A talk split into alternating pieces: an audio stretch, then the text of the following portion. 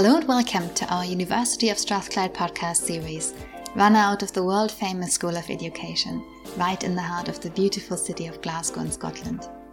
We bring you a mix of meet and academic interviews, thought pieces, conversations, and provocations on all things education. To give you a glimpse into our world leading education research here at Strathclyde, and of course to stimulate your questions and thinking around the meaning, purpose, and practice of education in schools, in communities, and of course in all our lives. Bueno, muchísimas gracias Luis. El doctor Luis Villacañas de Castro es profesor en la Universidad de Valencia y es importante resaltar que este es el primer podcast que se hace en español para la Facultad de Educación de la Universidad de Strathclyde, porque bueno, justamente la idea es poder conversar en diferentes lenguas y tener llegada a diferentes comunidades profesionales y académicas en el mundo. Y en esta oportunidad con Luis vamos a conversar sobre una publicación en inglés que es la eh, Philosophical Tenets of Action Research in Education. Eh, Luis, contanos un poco sobre cómo surgió la idea de esta publicación. Bueno, primero, eh, Darío, gracias por esta oportunidad de poder eh, compartir este trabajo que hemos coescrito, que hemos coautorizado con el resto de, bueno, con una, comunidad académica que no, que, no, es la de mi facultad. Eh, la idea original de, este escrito, bueno, nace con la oportunidad de, presentar esta entrada a la Oxford Research Encyclopedia of Education, y a su vez yo sentía desde, hace, tiempo la necesidad de ordenar todas las intuiciones y conocimientos que creía que había elaborado a través de años eh, practicando investigación-acción educativa y leyendo acerca de investigación-acción educativa. Y me parecía que todavía no había encontrado aquella pieza, aquel artículo, aquel capítulo que ordenase toda una serie de impresiones que para mí eran fundamentales. Y bueno, recuerdo que Juan Rulfo decía, cuando le preguntaron por qué quería escribir Pedro Páramo, dijo porque quería escribir el libro que le hubiese gustado leer. Pues en parte esto me pasaba a mí. ¿eh? Pensaba que todavía tenía, quería escribir aquella pieza sobre investigación, nacional y educación que no había encontrado y que me parecía que necesitaba ser escrita. Y la clave de todo es que pensaba que, aunque había muchas perspectivas sobre investigación-acción, ninguna de ellas, y algunas parecían ser contradictorias, pensaba que podían ser bien ordenadas y articuladas lógicamente si uno se centraba en el concepto de práctica social. Eh, algunos acercamientos habían visto lo, fundamental del, lugar donde se practica investigación-acción a través de conceptos como el contexto, el, entorno, pero yo pensaba que lo esencial para comprender la novedad radical de la investigación-acción eh, residía en el concepto de práctica social tal y como, por ejemplo, Carr o, o Kemis o McTaggart, pues sí que lo habían enfatizado. Pero a su vez creo que no lo habían enfatizado con todas las consecuencias. Y entonces este proyecto nace con la, por la necesidad de eh, ver todas las consecuencias que se derivan de que la práctica social sea el contexto en el que se lleva a cabo el eh, investigación-acción y sobre todo desentrañar las consecuencias que tenía de cara a la metodología de investigación, que pensaba que eran radicales y en contradicción con mucho de la investigación que sobre educación se hacía, y luego también una lectura de investigación-acción como forma para eh, reconstruir, por así decirlo, democráticamente eh, esta sociedad. Eh, en este sentido, iba, me parecía que la investigación-acción iba en contra de dinámicas, que no eran democráticas eh, y que caracterizan en ciertos momentos la sociedad neoliberal. Eso era, creo que, el objetivo principal que, se que yo perseguía eh, y a la hora de también proponerte a ti como coautor eh, redactar esta pieza. Claro. Bien, Luis, y te pregunto porque mencionás cuestiones de contradicciones que vos encontrabas en la, en la literatura o tensiones que te motivan a vos, obviamente, a pensar este artículo. Para, mm, y bueno, de, y de las consecuencias que, eh, que se vislumbran al pensar y, en poner en acción a la investigación-acción como práctica social en contextos. Ahora bien, pensando en eh, contradicciones, ¿qué contradicción te parece a vos que, eh, que habías encontrado o que, generalmente puede aparecer en la literatura y que la entrada sobre, eh, investigación-acción que, escribiste analiza o, piensa desde otra lógica o desde otra manera. Sí, yo creo que has empleado bien el concepto. Quizá no sea tanto contradicción, sino tensiones. Eh, y por lo tanto, potenciales contradicciones. Porque yo cuando me acerco a la literatura sobre investigación-acción, veo diferentes perspectivas. Y algunas de ellas no me parecen que estén en completa sintonía. Y más aún, pensaba que podía dar lugar a que la gente viese contradicciones ahí. Y entonces lo que yo pretendo es escribir una entrada donde se vea que esas contradicciones no son tales, que son tensiones, quizá, tensiones que no pueden ser resueltas del todo, pero que tienen detrás un, eh, fundamento coherente y claro. Es decir, no acaban por eh, desestructurar el paradigma o el acercamiento de la investigación-acción, que creo que es coherente y creo que está bien fundamentado. Lo que pasa es que eh, puede haber eslabones un poquito más débiles o que entrañan tensiones en las diferentes miradas. Sobre todo me parecía que la clave estaba en, el aspecto metodológico. Bueno, había varias, ¿no? pero me quiero centrar en el aspecto metodológico de la investigación. Eh, porque lo que yo veía es que en ciertas ocasiones se, se asumía con demasiada rapidez que la metodología de investigación de la investigación-acción era perfectamente homologable a las metodologías de investigación eh, puramente académicas o dentro de la universidad o de las, por así decirlo, de la investigación mainstream, positivista. Y parecía como que eso no entrañaba una tensión con el paradigma de la investigación-acción, y para mí sí lo es.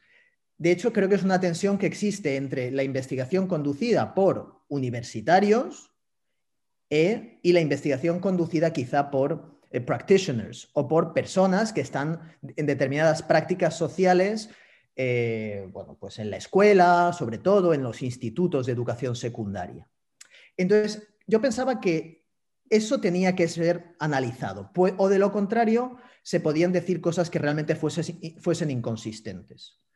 Y entonces había que ver que yo pensaba que había que reconocer que la investigación-acción que llevan a cabo, perdón, que la investigación de los investigadores, eh, actores, por así decirlo, podía llegar a aproximarse a la investigación entendida desde un punto de vista puramente académico y cientificista, pero no necesariamente tenía que ser así. Y es más, tenía que haber una transición ecológica, eh, orgánica, que fuese el propio desarrollo de los actores de esa investigación y de los profesionales. Podía estar, por lo tanto, como un ideal al que llegar o no, pero no podía ser inmediatamente asimilable.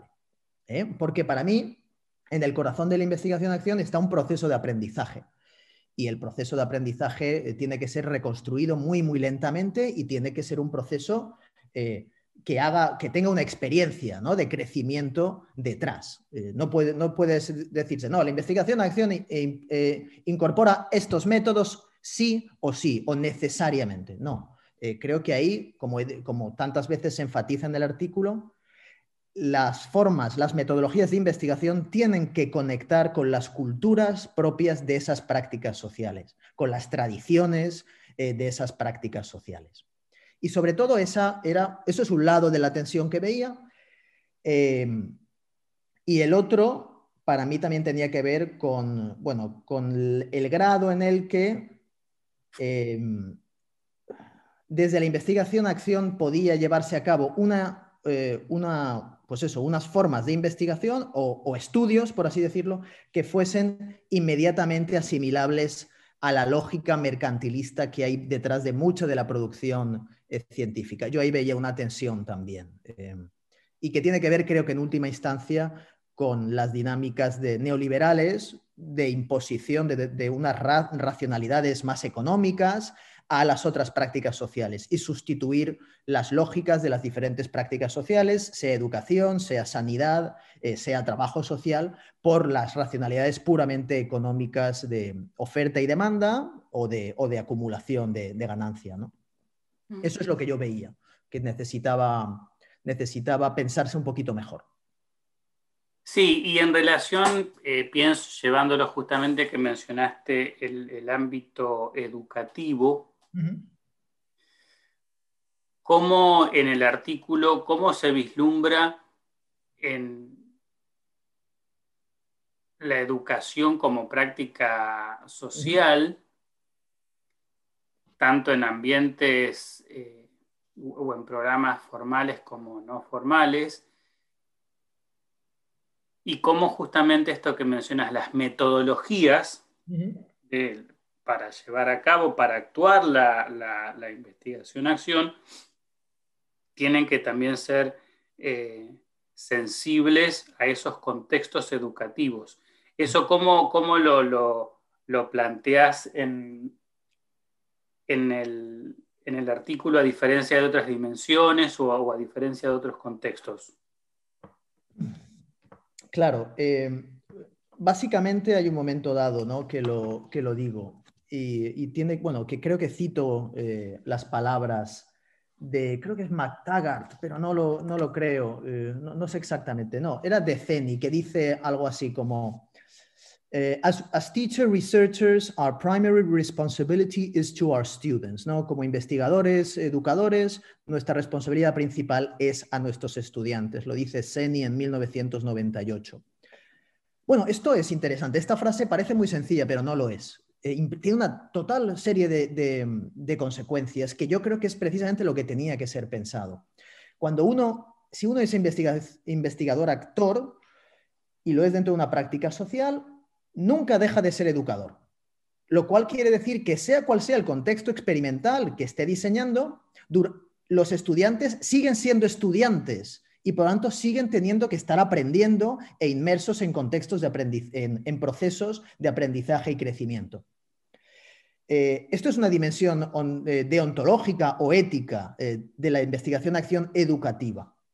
El hecho de que los, tus estudiantes no se convierten de pronto en, ¿cómo se llama? En cobayas o en, sí, ¿no? En cobayas con el que tú puedes experimentar porque tú eres un investigador. No.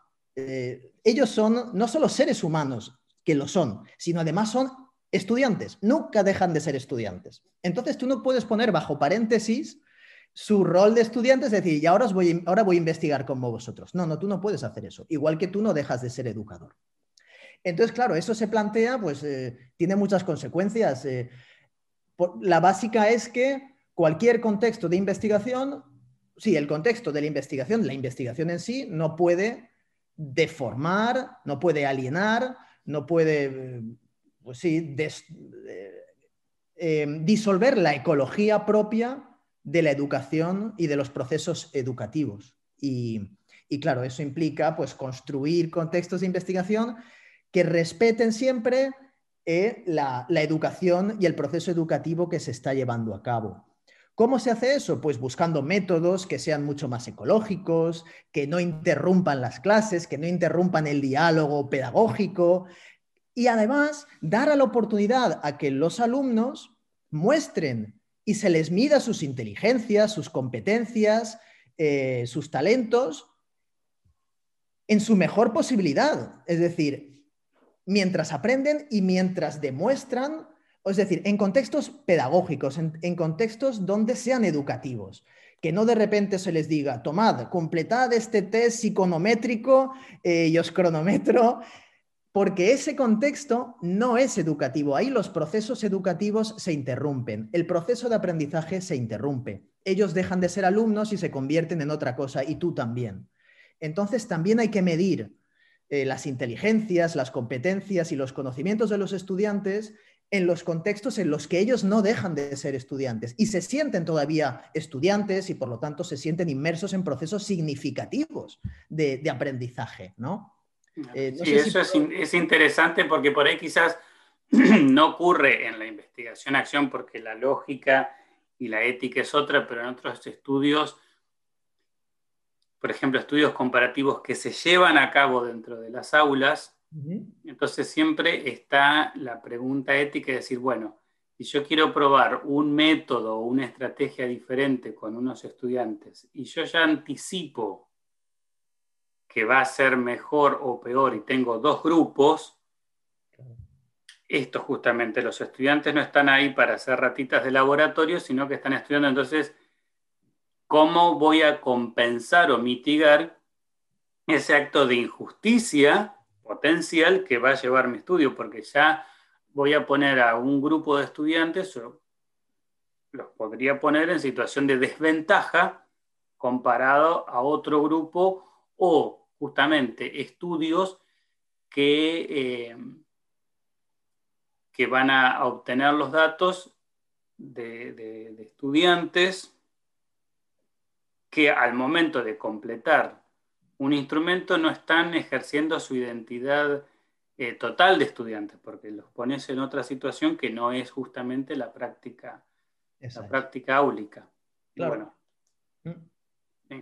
Luis, eh, el tiempo es tirano, es breve, pero eh, me parece que justamente lo importante es que, que la característica de incompleta de la charla incentive a, la gente o a, ponerte eh, a ponerse en contacto con vos o, bueno, leer el, artículo que, bueno, está en inglés, pero que igualmente pueden, pueden encontrar eh, de, manera amigable para justamente, bueno, pensar o pensar con vos las cuestiones, eh, los aspectos filosóficos y las diferentes dimensiones que justamente mencionaste en lo que respecta a la investigación-acción en educación. En nombre de la facultad te agradecemos muchísimo y no sé, alguna palabra final, un, momento de luz antes del, cierre. No, solo quería, Darío, de nuevo agradecerte eh, esta posibilidad, agradecerte la atención. Eh, prestada durante estos 20 minutos y el diálogo que hemos podido que hemos podido mantener, que yo sé que continuará, ya viene del pasado y continuará en el futuro. O sea que muchas gracias por todo. No, muchas gracias. Thank you for listening in to our Strathclyde Education podcast series. We'll be back soon with another episode.